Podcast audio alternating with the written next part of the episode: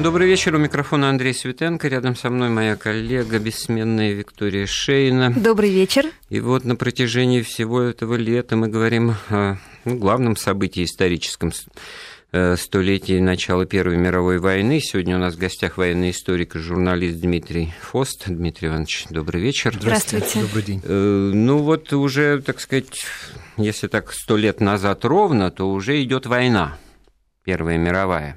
Уже практически все действующие, так сказать, лица в нее вступили, хотя впереди еще объявление войны э, Японией, Германии и Австро-Венгрии. Это к вопросу о том, что многие, наверное, думают, что Япония воевала на стороне немцев, да? Ну, как во Вторую мировую войну. нет. Ну, это к тому, что мы будем говорить, э, в том числе, наверное, о Тихоокеанском В театре. театре военных действий, а разговор у нас пойдет более такой конкретный об авиации в Первой мировой войне. Авиация. Ну, вроде бы детство авиации сто лет назад было, однако же вообще почти. Первая мировая война, она подарила, в кавычках, конечно, потому что это за подарок такой, э, новые виды э, вооруженных сил. Э, Танковые войска, танки, авиация, радиосвязь и вообще все то, что пышным цветом э, развелось уже в- во Второй мировой войне, оно присутствовало в Первой мировой. Единственное, что, по-моему, до автоматов еще, как вот огнестрельного оружия, не, не додумались. Додумались. Додумались. Вот Додумались. Дмитрий нам это тоже расскажет. Ну, давайте все-таки вот об авиации. На первый взгляд, ну, очень много, так сказать, вот анекдотических картинок. Какие-то этажерки летают, значит, что-то не- трипланы несерьезное, там медленно летают. уроны- Дирижабли еще. Урона нанести дирижабли это вообще что, что тупиковая ветвь э, развития воздухоплавания. Я, кстати, к нашим слушателям обращаюсь с просьбой, значит, вот такого рода вопросы, может быть, и связанные с отдельными лицами, персонами. Ну, конечно, мы о Нестерове должны будем вспомнить, и не только о нем. Все, что связано вот с военно-техническими аспектами Первой мировой войны, с развитием авиации, с тем, насколько это было все любопытно, интересно, похоже и не похоже, пожалуйста, телефон наш 232 15 59, код Москвы 495. 232 15 59 495, код Москвы, и смс-сообщение на номер 5533 с э, со- со слов- с заголовком «Вести» в любой транскрипции. Ну, э, что можно для начала? Вы вот знаете, рвется вот- в бой, Дмитрий Иванович? Нет, я не Рвётся. просто рвусь В бой, воздушный просто- бой. В воздушный бой, да, в воздушный. Я хочу сказать, что я категорически не согласен с вами. а, В, Да одном, с в вами, одном да. пункте. Вот, в одном пункте о том, что это э, детство э, русской авиации. Да вообще не только русской. Вообще авиация, да. Дело в том, что мы имеем дело, вот давайте э, очень коротко я скажу, а, давайте глобально посмотрим. Человечество совершило всего несколько шагов в своем развитии, крошечных, да, казалось бы, за те там 3000 лет обозримых, которые мы можем оценить. И один из этих шагов – это научно-техническая революция. Так вот, к концу 19 к началу 20 века темпы этой революции научно-технической приняли просто колоссальные обвалоподобные темпы. Да. А, Первые самолеты, которые вступили в войну, зачастую были обтянуты просто плотной крафт-бумагой, да? А, Фанера еще. Фанера, крафт-бумага, бамбук, да? К концу войны, спустя всего, всего 5 лет, да?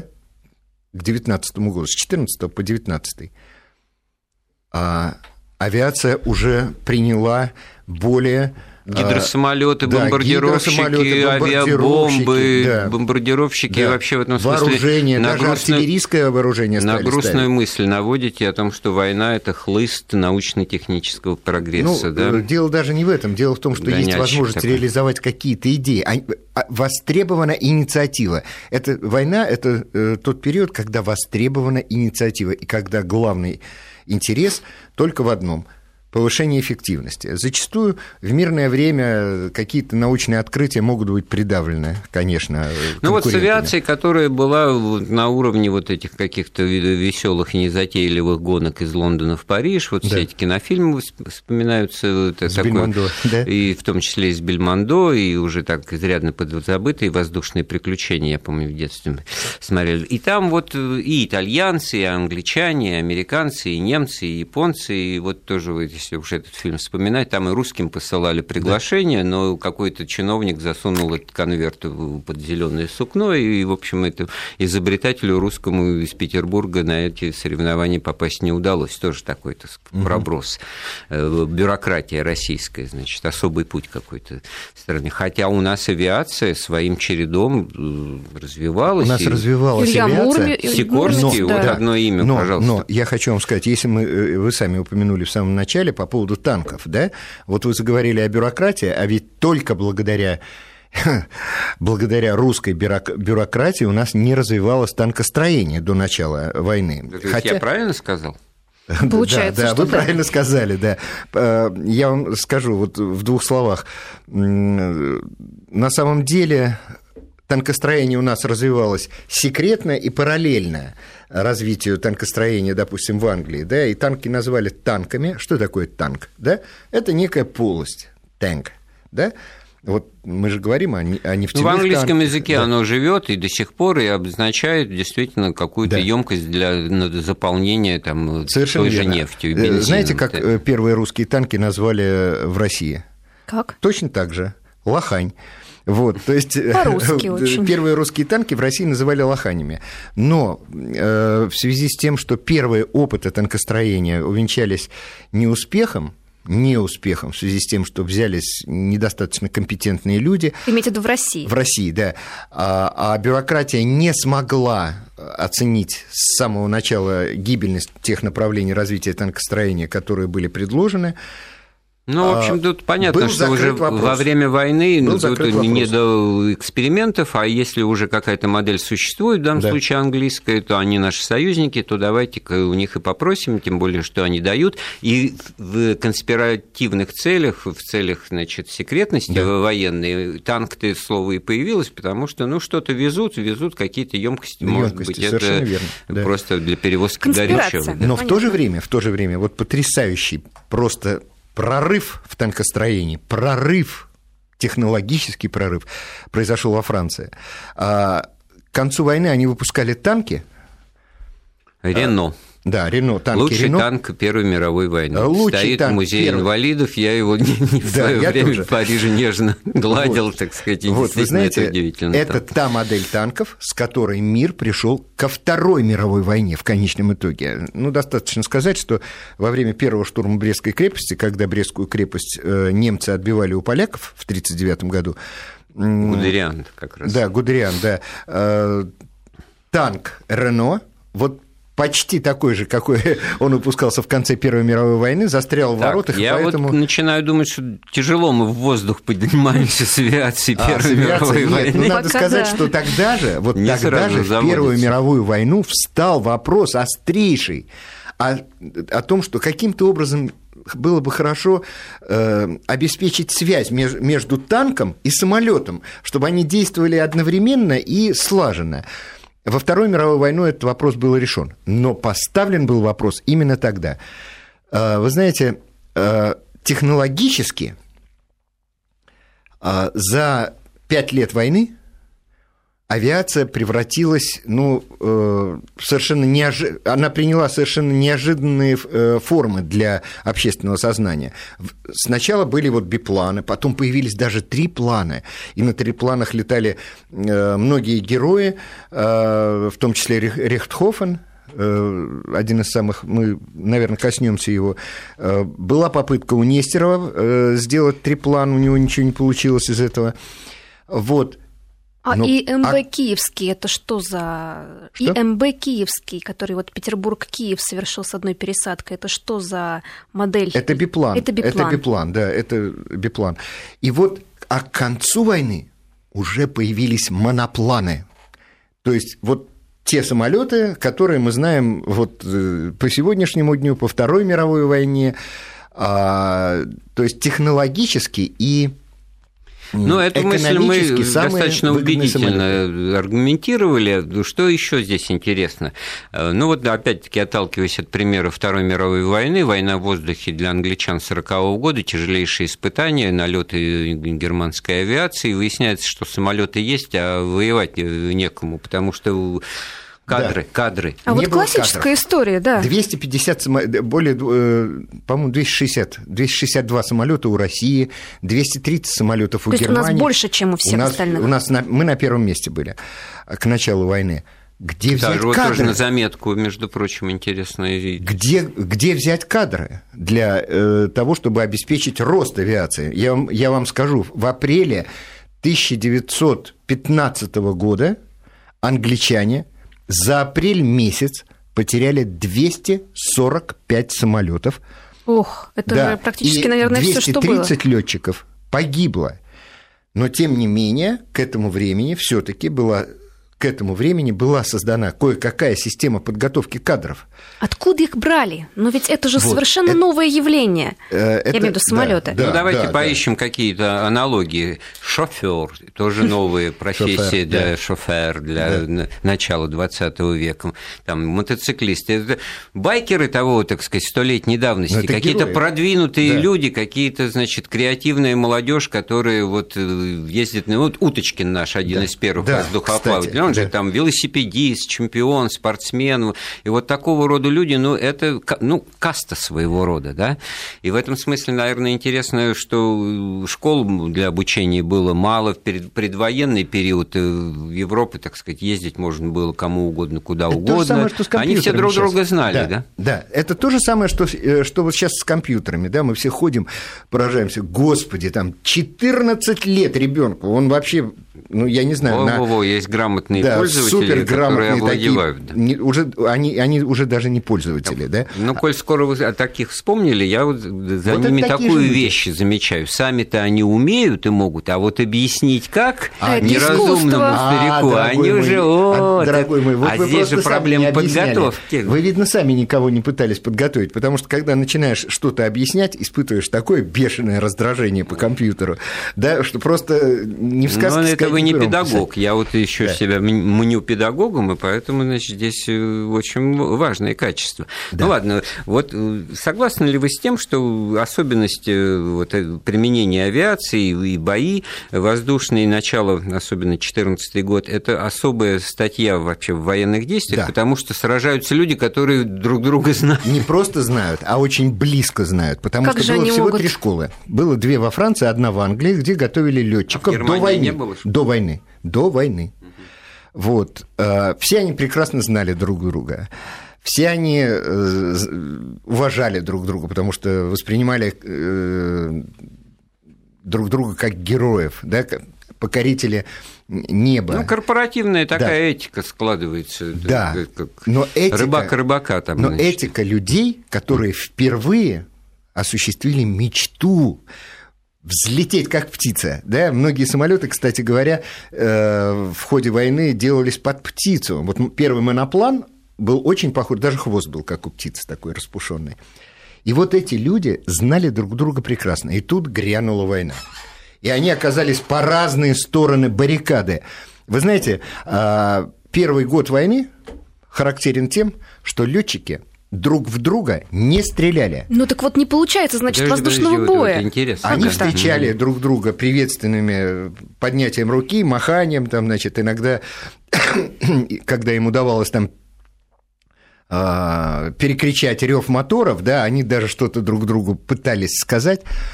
А, Все закончилось очень быстро. А, вот эта этика, эта этика. А, все-таки они вынуждены были а, стрелять друг в друга, а, они несли потери.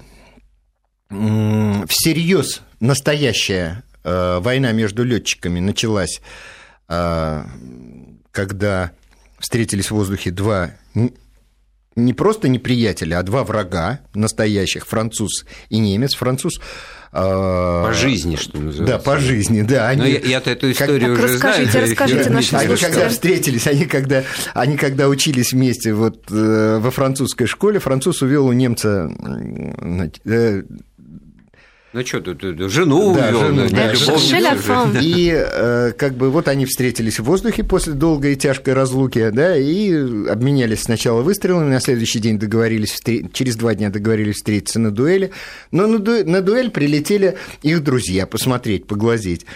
Значит, француз э, совершил э, с их точки зрения преступление. Он стрелял не из пистолета, а из винтовки, попал что вообще очень тяжело, очень тяжело. Вот, э...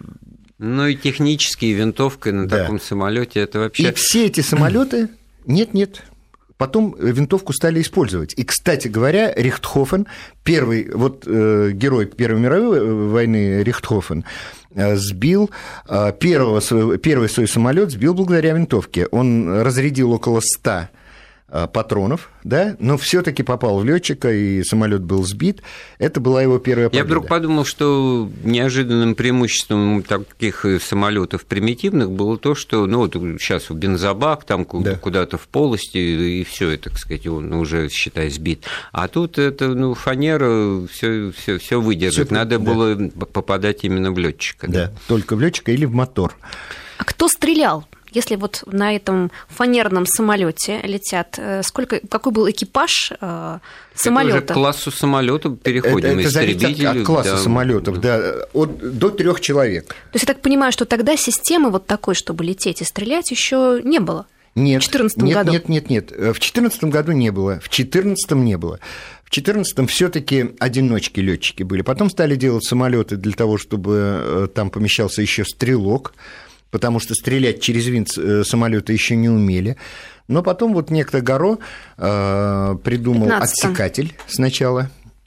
Отсекатель это на винт самолета набиваются металлические пластины, и пуля, э, когда стреляешь через вращающийся винт, пуля, если попадает в винт, то она как бы рикошетирует в сторону. А я вам хочу сказать, что благодаря э, этому, конечно, разрушается двигатель самолета.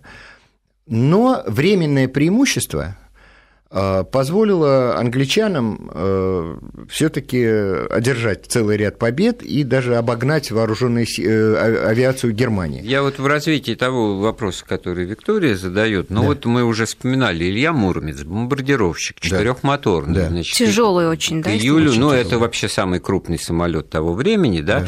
Там пулеметы на этих самых на, на плоскостях, да. да. Ну, значит, кто-то должен сидеть на этой плоскости, вот. буквально свесив ножки. Вот, и стрелять? Или в некоторых случаях э, в самом начале войны так и было, в самом начале войны, а потом э, стали придумывать автоматику. Но точность стрельбы от такой автоматики э, была очень невысокой. Удобнее просто направить самолет на цель да, нажать ну, на это курок. вот э, то, что я готовил сказать в этом эфире, значит, э, это и во Второй мировой, и в Первой тоже. Что такое военный самолет, особенно истребитель? Это летающий пистолет. Да. Вот куда он летит, так сказать, носом туда по курсу, туда он и стреляет. Да, и, и поэтому вот и, искусство летчика как аса умение маневрировать заключается в том, чтобы зайти в хвост, значит, противнику и выстрелить в, так сказать, догоняющем да. режиме, потому да. что это вот тот самый пистолет.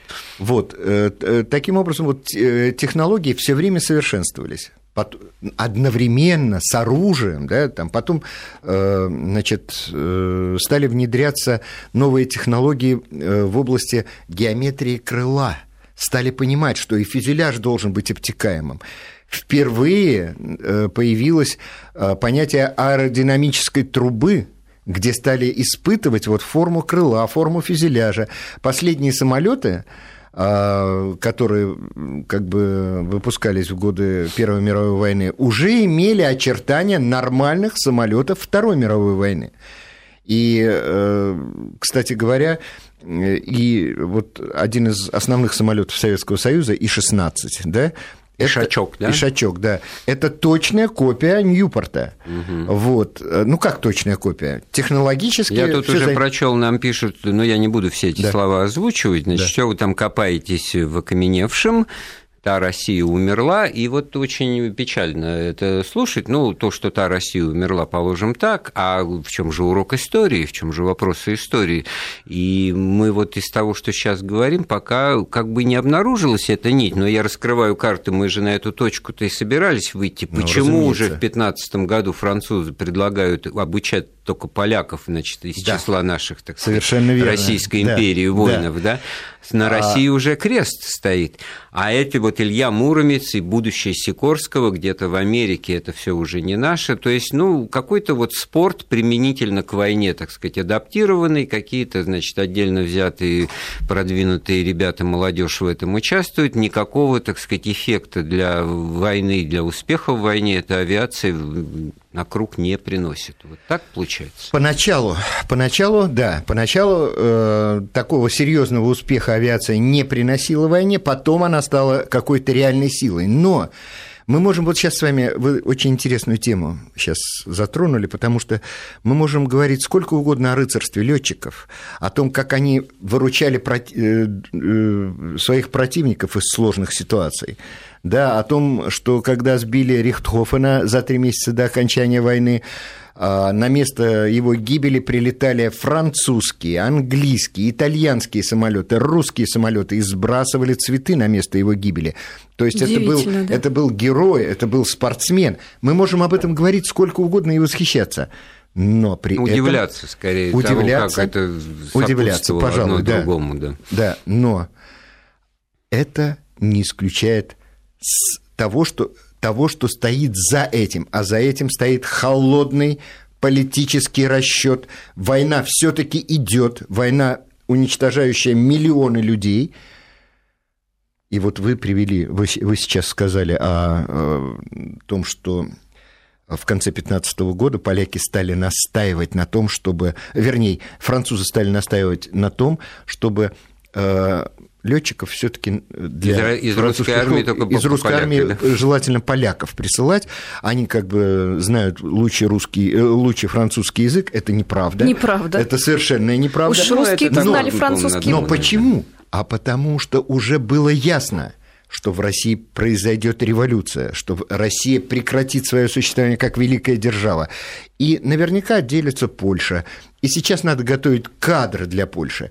А в 1920 году, когда началась война между Советской Россией и Польшей, уже отделившейся к тому времени, именно французская армия оказала польской армии максимальную помощь, послав туда э, и своих офицеров, и вооружение, и реорганизовав армию по своему ну, на бы... самом деле, Дмитрий, я готов поспорить, почему вот вдруг в 2015 году такая, так сказать, уже э, четкая все линия. Чувствовали, да, все, все чувствовали. Маяковский... Это задним числом-то легко это нет, нет, говорить, нет, а? нет, нет, нет, все чувствовали. Маяковский пишет, в терновом венце революции грядет 16-й год. Да, да, Уже... вспомнил, было да, дело. Но да. он же потом здорово поработал на революцию. Ну да. Ну, а смыслем сказанное прервемся на новости. Да, продолжаем обсуждать авиацию времен Первой мировой войны. Наш телефон 232 15 59, код Москвы 495, номер для смс-сообщений 5533, плюс слово «Вести» в любой транскрипции. Что-то не переживать я начал, что нам не звонят. А вот тут пришло сообщение. Виктория, какой у вас прекрасный голос, всю жизнь бы вас слушал. Ну и я сразу, например, успокоился. Давайте Виктория с прекрасным голосом. Да. да, вторая новость, наверное, это была первая новость хорошая, вторая плохая. Светенко неуловимые мстители сбили твой самолет. Но это что-то с большим подтекстом, да. Я вообще человек сухопутный, хотя вот в данном случае действительно готов продолжить э, разговор о что-то хотел сказать о звездах. Да, нет, нет, давайте все-таки о самолетах. Вот э, в предыдущем э, как бы сообщении. Дмитрий Хост, наш гость, историк, журналист. Да, вот э, шел разговор о том, что ну, можно сколько угодно восхищаться, интересоваться тем, что делали летчики, а как повлияло на, на ход каковы, войны, да. Да, на ход войны. А на ход войны, ходом войны руководили очень трезвые, очень спокойные люди, да, ну вот очень далекие от рыцарства какого бы то ни было. И в чем сразу стали использовать авиацию? Прежде всего разведка. Ну, это логично. Всего... Самое первое, с чего можно было да, начать. Да. Кстати говоря, все... Служили средства... два товарища, фильм Служили два товарища, да. А вот нет, кстати, вот, а вот кстати, вот я вы знаете, я своими глазами видел хронику, да, и эта хроника хранится в Госфильмофонде, а, значит, э, красная авиация, снятая хроника, вот как раз на этих самых самолетах, Ньюпортах, там, Маранах и так далее. Съемка, да. Да, аэросъемка, как идут капелевцы убивать Чапаева. То есть наша э, авиация сняла, э, своевременно вскрыла вот этот прорыв э, капелевцев э, к месту, где находился Чапаев, доложила об этом командованию фронта. Фронт доложил э, Троцкому, а Троцкий на это сказал, что идут, ну и пусть идут. Не надо предупреждать. Он был э, как бы настроен на то, чтобы избавиться от Чапаева. Но это отступление. Итак, разведка. Итак, нанесение неожиданных ударов по тыловым объектам. Для чего? Это железнодорожные узлы, это скопление войск, находящихся на отдыхе или находящихся в резерве, а и если вы читали, допустим, «Тихий дон», то ранение в глаз Григорий Мельхов получил именно благодаря тому, что место, где он находился, аэростат сбросил несколько бомб, одна из них задела его глаз. Вот, кстати, авиабомбы, они появились ведь попозже, году в 15-м, да? Они в 15 году. Сначала были просто гранаты, да, и, кстати говоря, по... Тоже был какой-то фильм такой весело начинающийся чешский, что ли, да. там летит самолетик, значит, и так выкидывает Вручную, бомбочки, да? Вручную, руками да. раскидывает. Да. Просто. Совершенно верно. Кстати говоря, а, как нечто окаменевшее. СПО-2 во время Второй мировой, мировой войны бомбы разбрасывали точно так же. То есть только, только руками, и зачастую э, это были гранаты. И, кстати, ведь Первая мировая война-то началась, если уж строго говорить, вот как раз с бомбардировки австрийскими самолетами Белграда. Да потому что сухопутные войска к наступлению еще не были не готовы, а потом вот это все, так сказать, смешно и анекдотично выглядит, а я тут вот сейчас вот вспомнил, была у меня такая встреча журналистская, очень памятная и значимая, с художником-карикатуристом Борисом Ефимовым, который прожил сто с лишним лет, да, угу. я имел так части вот у него дома оказаться, и несколько часов я там и запись вел, он мне показывал все свои, значит, знаменитые карикатуры, которые вот буквально у него так на столе все разобрано, сейчас я тебе найду вот которую я Сталину там с эскимосами на, на Северном полюсе, где, значит, они там эскимо едят, а американцы вообще... А, вот она, и так из-под стола где-то достает. Ну, я ради чего это вспомнил? Он мне больше всего-то рассказывал свои детские впечатления от начала Первой мировой войны, которую он застал в Белостоке, и, ага. как, и которая началась именно с бомбардировки. Прилетели немецкие самолеты, и вот это был кошмар, вот и ужас, сопоставимый с нашими вот сегодняшними представлениями об авиабомбардировках. И для людей, которые жили сто лет назад, это тоже было самое сильное потрясение. Вот он очень ну, долго и много мне про это рассказ, рассказывал. Он говорит, я и и рисовать-то первую вот именно вот эти вот страшные вещи, что тоже начал как бы вот потребность угу. закрепить это возникла. Так что, конечно же, и по части урона, и по части психологического воздействия авиация в Первой мировой войне свою роль большую сыграла. Но, однако же, все-таки не видно так, чтобы она Такое впечатление, что она была вот вроде бы самостоятельная, отдельно взятая, так сказать, война. Отдельная, э, да? безусловно, отдельная война, но э, это впечатление, вот, знаете, э, от экзотичности авиации. Нам передается, передаются ощущения э, людей того времени по воспоминаниям, и нам передаются их ощущения.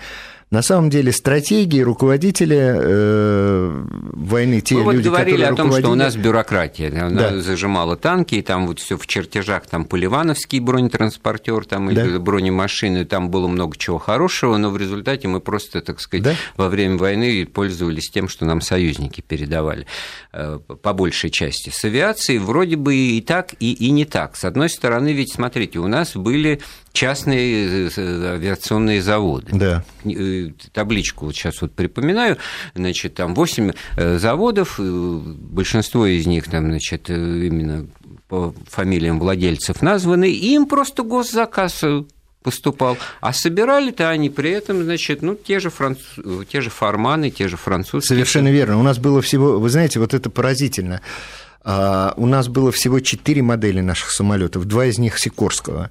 Это русский Витязь и Илья, Илья Муромец. Муромец. Еще было два самолета, которые были разработаны в России, но они э, не очень хорошо себя проявили, а, поэтому брали форманы и делали форманы, поэтому Ньюпорты делали, поэтому делали даже Викерс смогли у нас выпустить. А, и в этот период развития авиастроения не было практически никакого с точки зрения именно бюрократии. А вот с точки зрения воспаления умов, да, а, появились не просто замечательные инженеры, такие как Сикорский, да, но появились такие люди, извините, как Циолковский, да, которые заглянули дальше, заглянули в космос, и именно благодаря тому, что э, на их глазах развивалась авиация. Именно в этот период формировалась в России какая-то ну, непонятно почему. Может быть, потому что именно технических возможностей не было, и были возможности для мечты. Появились люди, такие как Глушко, такие как Королёв, которые эту самую космонавтику создали пожалуй, в пер... ну, пожалуй, Но ну, вот первыми. это вот в рамках тезиса о том, что научно-техническая революция, так же, как и с культурой. Вот почему-то вот был золотой век в, в отечественной культуре, да. литературе. Ну, я не знаю, там Пушкин и пошли а, перечислять. Да, да, да, 19 век. 19 век. Там и Толстой, и Достоевский. Да, да любое имя уже закрыло бы сегодняшнее пространство напрочь, да, да так любое, сказать, да, другого никого не надо. Теперь пусто, да. Да. И вот э, по части освоения, так сказать, воздуха и космоса, да, вот вы действительно говорите, плеяд, вот загадки, да, этого развития, ну, просто не хочется как-то соглашаться с тем, что война тому причиной. У нас есть звонок, э, Станислав хочет пообщаться с нами. Не война. Здравствуйте. Добрый вечер, пожалуйста, ваш вопрос. Вот вы сейчас упомянули Циолковского. Я хотел спросить еще про одного нашего ученого, который разрабатывал э, теорию реактивного движения как раз в эти годы, э, про революционера Кибальчича. Что-нибудь можете сказать? Угу, спасибо. Но Кибальчич-то был э, гораздо ранее. Он, да. Кибальчич был гораздо раньше, и гораздо раньше он как бы умер. Вот, он умер задолго до начала Первой мировой войны. И его взгляды на, космо... на, освоение космоса э, очень широко пропагандировались в советское время, потому что это Кибальчич, потому что это революционер. Но вы знаете, вот достаточно просто посмотреть его работы, они есть в интернете, загляните. А, ну, это, как вам сказать, ну, это очень наивное рассуждение предвосхищающий реальный взгляд, реальный Но взгляд на освоение того, что космоса. Это были 70-е, 80-е годы да. 19 века, да. они вполне извинительные, это как раз, что Когда еще не авиация, да, такой нулевой было, да. цикл, фундамент Да, будущего, и авиации да? как таковой еще тогда не было, да. Поэтому... Скажите, а была ли какая-то вот такая, может быть, внутренняя градация среди летчиков? Какие самолеты считаются самыми лучшими? Ну, Какие... лучшими самолетами, да. конечно, явля... являлись Викерсы, да, потому что э, их эм, как вам сказать? Вот, кстати, мы с вами говорили о том, что у нас было всего 4 модели. Знаете, сколько было у немцев? У немцев, по-моему, 36 а у англичан 40, 42 модели разработаны в, в годы войны. О, да нет, это начало большого разговора о том, что выигрывает не тот, у кого больше разных моделей производителя, да. а выигрывает унификация. унификация это Вторая мировая война показала, зачем И нам грузовики показала. разных моделей. У нас вообще были студебекеры в основном. Вот, нет, нет, нет. Нет, а у немцев в этом смысле вот это сейчас вот BMW свое делает, Porsche да. свое делает, да. значит, Volkswagen свое свое делает.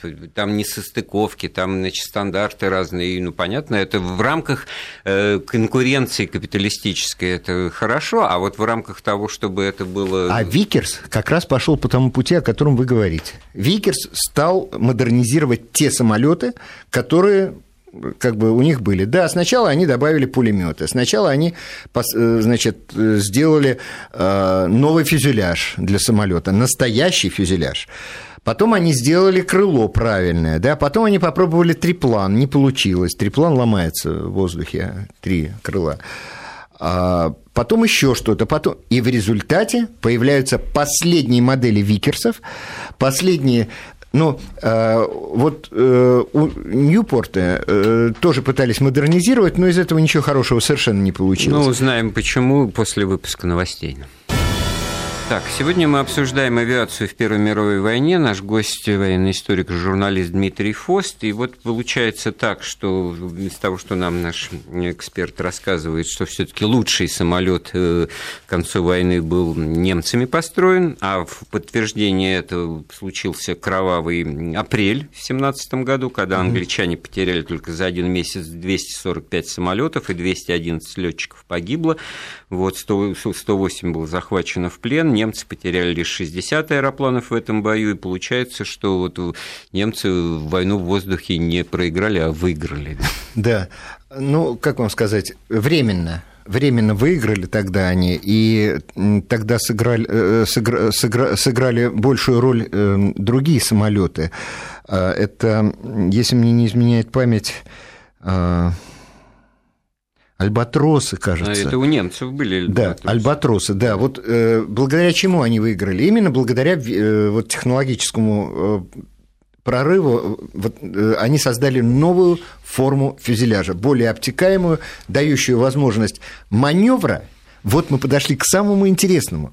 Воздушно... Э, этот, этот самолет давал более надежную э, как бы, конструкцию для проведения воздушного маневра. Если бы Нестеров э, имел такой самолет, то петлю, свою петлю Нестерова, вот эту вот фигуру высшего пилотажа, которая дает возможность ну, тактически обогатить авиацию, дать, сделать ее более эффективной, он бы, он бы эту петлю сделал бы... Намного раньше. Петлю-то он сделал до войны, это был показатель его, так сказать, умения и развития, да. значит, вообще самолетовождения. Да. А вот как вот объяснить, вот что это был жест отчаяния, что это безрассудство, что такой вот ас и потенциальный сказать, победитель да. во многих боях, он, значит, вот пошел на таран этот знаменитый, да, еще в сентябре 2014 года, то есть, ну вот буквально в начале войны и погиб. Нет, ну это, э, это объясняется очень просто. Дело в том, что это начало войны, это начало, только начало войны. К этому времени еще никто не знал, как вообще воевать в воздухе. Ну, например, в это время Э, с самолетов сбрасывали не бомбы, а сбрасывали стрелки, стрелки такие металлические. Стрелки. В одном да? из фильмов это было показано, и очень, так сказать, э, очень эффективно да, и очень страшно. Империи, да, да. Раз. Второе, в это время не было других средств борьбы, допустим, с дирижаблями, как только подлететь к дирижаблю на минимальное расстояние. Можно ближе. И специальным чуть ли не плугом, ну, вроде плуга.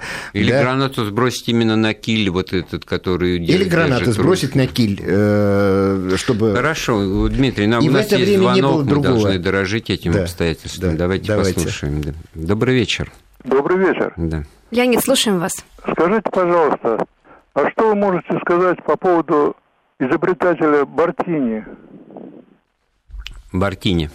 Да. Угу. Это итальянец. Спасибо. А, Эта фамилия нам знакома. Фамилия знакомая. Э, я лично как студент в шпаргалках сейчас запутаюсь, да, буду искать. Нет, Бартини а, – это человек, который принес в авиацию несколько интересных моментов. Во-первых, благодаря ему появились э, была усовершенствована система прерывателя.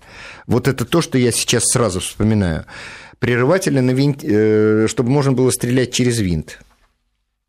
А, вот это вот он... меня в детстве очень поражало, ведь он очень быстро крутится, да. и потом только я додумал, что ведь дуло-то пулемета вставляется ну, в центр композиции, да, да, что да, называется, да. и стреляет он не между лопастями двигающимися, или все таки вот этот Нет, прерыватель? между лопастями. Да? Прерыватель для стрельбы между лопастями.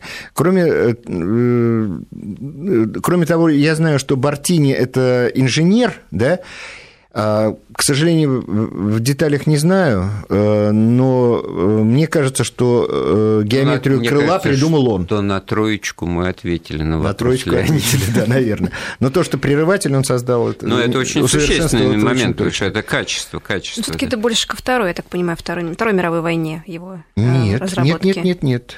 Начал, по-моему, в первую или, или во вторую. Нет, он в Первой мировой войне участвовал, был как даже летчик. пленен во время Брусиловского прорыва. Да. А вот его разработки, если брать как инженерные, они были уже вот э, когда ну, это уже, да, это Вторая мировая война. Давайте вот э, последние минуты нашего, да. так сказать, урока или наших вопросов уделим э, все таки вот участникам, фигурам, персонажам. Все через людей. Люди творят историю, люди творят глупости в истории, люди устраивают войны в истории, и, так сказать, кого-то это подвигает на технические изобретения. В общем, да. довольно в этом, в этом смысле грустная, так сказать, природа человека здесь сказывается. Значит, мы успели, значит, что очень четко сформулировать, что существовала рыцарская этика у людей, так сказать, летчиков Первой мировой, вполне объяснимо, что это были люди нового поколения особая во всех каста. смыслах, особая каста, это были профессионалы, которые знали друг друга. Вот в, итоге-то что э, получилось, что, значит, сформировалось из этой касты несколько отрядов, каждый из которых гордился своими победами, за пять, по-моему, побед давали рыцарский крест в да, Германии да. всего, насколько весома была победа, да. И, и в этом смысле, кто же, если вот так вот отдельно брать эту войну в воздухе, Первую мировую, в ней победил. Если бы она только, вот дай бог, бы в воздухе происходила, ну неужели немцы тогда, получается, победили в ней? Ну, получилось так. Получилось бы именно так. Э, другое дело, что закончить войну победителями они не смогли в связи с, э, с тем, что ресурсов уже вообще никаких не было. Если вы помните, э, в хождении по мукам кто-то там восхищается тем, что вот, ресурсы у Германии кончаются, у них дети теперь рождаются без кожи. С восхищением говорит кто-то из русских патриотов, и главная, одна из главных героинь Екатерина говорит, чему же вы радуетесь? Чему же вы радуетесь, дети рождаются без кожи, это ужасно.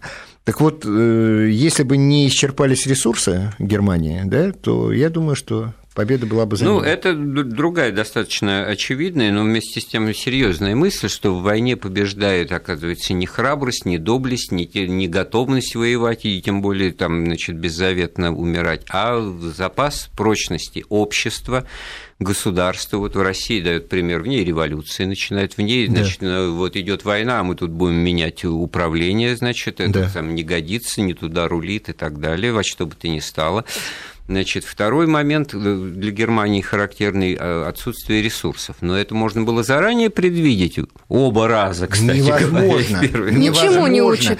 Э, война, Вильгельм, когда началась война, император, он сказал, «А, мы все вернемся домой до начала листопада. Все были уверены, что война пройдет моментально, вот как-то в несколько месяцев. Она затянулась на пять лет. Сумасшествие, полное сумасшествие. Исчерпание, массовая гибель вообще населения населения европейского, уничтожение значительной части ее промышленности, потенциал Добавьте к этому еще испанку. Вот смотрите, да. вот вы же противоречия очевидные возникают. Мы да. же начинали с того, что за годы войны как значит, улучшалось Рывок технологический. да, качественно, как та же авиация из пеленочного состояния в, в, в отроческое перешла. Да, да, да, да, сразу. И тут же вот ну, абсолютно нелогично, да, вот верно то, что вы сказали, эта картинка нарисована, с другой стороны, значит, ресурсы, вот ресурсы исчерпываются, а самолеты все лучше и лучше получаются да. у немцев и тех же. Ну, может быть, поэтому и получается, потому что пытались они как-то экономить ресурсы свои. Ну, кстати, если о Второй мировой вспомнить, то, то там то же самое. То же самое. И реактивный то самолет не, не был ни у американцев, ни у нас, тем а, более извините, на вооружении, вот а у них М-262. Да, да, да, кстати. Ну вот, извините за такую, может быть, философскую нотку, но мне кажется, что здесь э, более серьезная, э, более серьезный какой-то закон действует, если говорить о том, что, ну, казалось бы, э, вот жуткие совершенно потери, да, а научно-технический прогресс двинулся. Мне кажется, что здесь шире вопрос стоит. Дело в том, что цивилизация, мир развиваются по законам нами еще не открытым мне кажется, ближе всего и греческая философия об этом древ... вот первые философы, которые ощущали мир острее, чем мы, они говорили о том, что мир развивается по законам пламени. Непонятно, где вдруг возникнет новый мощный выброс огня, и где вдруг Э, одновременно затухнет. затухнет, но через секунду снова вспыхнет. Поэтому ну, э, я готовил, о Я готовил невозможно. слово «инстинкт» по законам инстинкта. Ну, вот до некоторой степени стихия, как да, огонь, стихия, она инстинктивна. Да, совершенно верно. И, и в этом смысле получается, что действительно законы природы человек существо природное, естественное, да. животное, да, и все это, так сказать, аккумуляция каких-то э, сил, там крыса загнанная в угол, так сказать, да. тоже вершит э, чудеса там и так далее. И так Вы далее. прямо говорите, вот не то, что... Не надо комментировать каждое мое слово. Нет, я буду комментировать в данном случае, потому что вы говорите почти буквально словами Гераклита. Вот почти буквально. Ну, это, ладно, Гераклит, это проходит, я думаю, так сказать, нигде в, в списках не значился, да? Негативных. Негативных. Ну и все-таки, что получается у нас в последнюю минуту разговора? Авиация в Первой мировой войне. Это толчок к развитию авиации как таковой, в том числе и военной. А военные, в свою очередь, паровозом из, из другой оперы вытягивают и гражданскую да, ави... да. авиацию.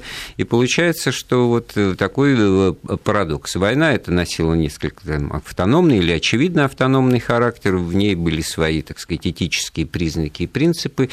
И в этом смысле я все как бы заочно спорю с тем, что вот вы там копаетесь в чем-то, так сказать. А в том-то и копаемся, что в принципе-то не изменилось. Человек по своей природе каким был, таким и остался, да, поэтому уроки-то надо извлекать. А потом вот эта этическая составляющая, она э, как бы была в самые неэтические времена. Да. да.